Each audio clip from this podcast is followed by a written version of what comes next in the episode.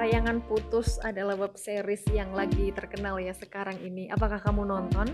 Apakah saya menonton? Tentu tidak. Nanti bikin overthinking sama pasangan ya kalau nonton.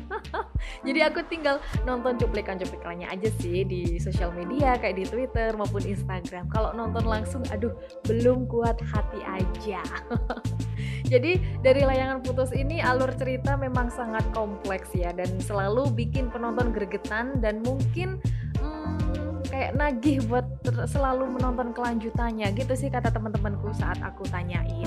Yang disorotin di sini yakni topik utama dari ceritanya yaitu perselingkuhan yang dilakukan oleh Aris dengan orang ketiga si Mbak Lydia itu ya. Jadi selingkuh memang sudah menjadi penyakit dalam sebuah hubungan percintaan ya. Khusus ini dalam hubungan percintaan. Jadi yang namanya penyakit ini berarti uh, sebuah hal negatif yang dibiarkan tumbuh. Jadi penyakit ini aku rasa belum ada obatnya ya. Karena kebanyakan selingkuh itu berasa nagih. Aduh, kayak udah pernah aja sih. Jadi entah itu bagi yang sudah menikah ataupun yang baru sekedar pacaran, pasti deh kalian udah pernah merasakan selingkuh. Di sini selingkuh dalam artian gak cuman soal fisik aja, tapi juga mungkin mengagumi dia secara diam-diam maupun juga sudah memulai menghapus pesan dia dalam um, HPmu itu sudah termasuk perselingkuhan. Ayo lo pernah chattingan apa aja ya. Jadi kalau mau pulang rumah atau mau ketemu pacar gitu, langsung deh semua chat itu dihapusin semua, nggak baik gitu ya. Oke, okay, ada yang bilang kalau selingkuh itu adalah sebuah DNA. Uh, DNA di sini adalah kayak keturunan gitu ya. Jadi barangkali dulu nih ada uh, orang tuamu pernah melakukan perselingkuhan. Terus penyakit ini menurun deh ke anaknya. Nah, ini selingkuh ini pun alasannya juga bermacam-macam. Jadi nggak hanya cuma satu aja. Kamu yang mungkin korban perselingkuhan wajib pahami ya beberapa hal yang menjadi alasannya dan biar kamu bisa mawas diri sedikit, nggak cuma kerjaannya play victim atau kerjaannya yang paling sok tersakiti. Jangan, kamu harus pinter-pinter aja deh untuk memahami hubungan kalian itu seperti apa kondisinya. Yang pertama, alasan kesel atau marah sama pasangan. Jadi eh, marah ke pasangan ini memang sudah wajar terjadi ya. Karena yang namanya hubungan pasti juga banyak pasang surutnya, naik turunnya gitu. Tapi ingat, meski sedang marah atau kesel sama pasangan, pacar, suami, istri, jangan terus mencari pelarian. Apalagi nih kalau pelariannya malah mencari kenikmatan baru yakni selingkuh. Oh no, jadi buat kamu yang suka ngambek ya, jangan keseringan nanti malah pasanganmu bosan ngelayanin ngambekmu itu. Catatan buat para cewek ya. Yang sering manja-manja ngambek. Aduh gak, gak boleh dibiasain ya. Alasan kedua yakni kebutuhan seksual yang gak terpenuhi. Uh, ini jadi alasan pasangan suami istri uh, mengapa hubungan mereka merenggang ya mungkin menjadi alasan yang mendasar. Entah yang suami atau istri sudah tidak bisa memenuhi kebutuhan seksual pasangannya.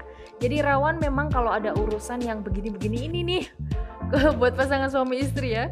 Jadi mungkin dibicarakan aja baik-baik jalan keluar semacam apa sih yang harus diambil agar hubungan kalian kembali harmonis lagi. Karena yang namanya kebutuhan seksual adalah urusan yang paling mendasar untuk pasangan suami istri. Buatlah agar selalu harmonis dalam percintaan yang seperti itu ya. Next, alasan yang ketiga sudah nggak cinta lagi ini munafik banget gak sih naif tahu nampaknya ini juga udah menjadi alasan yang paling mendasar ya kalau memang sudah nggak cinta lagi, ya buat apa sih hubungan dipertahankan? Daripada menyakiti pasangan, mendingan hentikan hubungan kalian ya. Sama-sama enak kalau kayak gini. Jadi buka-bukan aja, terang-terangan aja. Gue gue udah nggak cinta lagi sama lo gitu. Tersakiti sih paling iya, tapi juga paling udah langsung itu aja gitu loh tersakiti daripada dibohongin, daripada bohong gitu kan menambah dosa. Karena selingkuh juga udah dosa, gengs.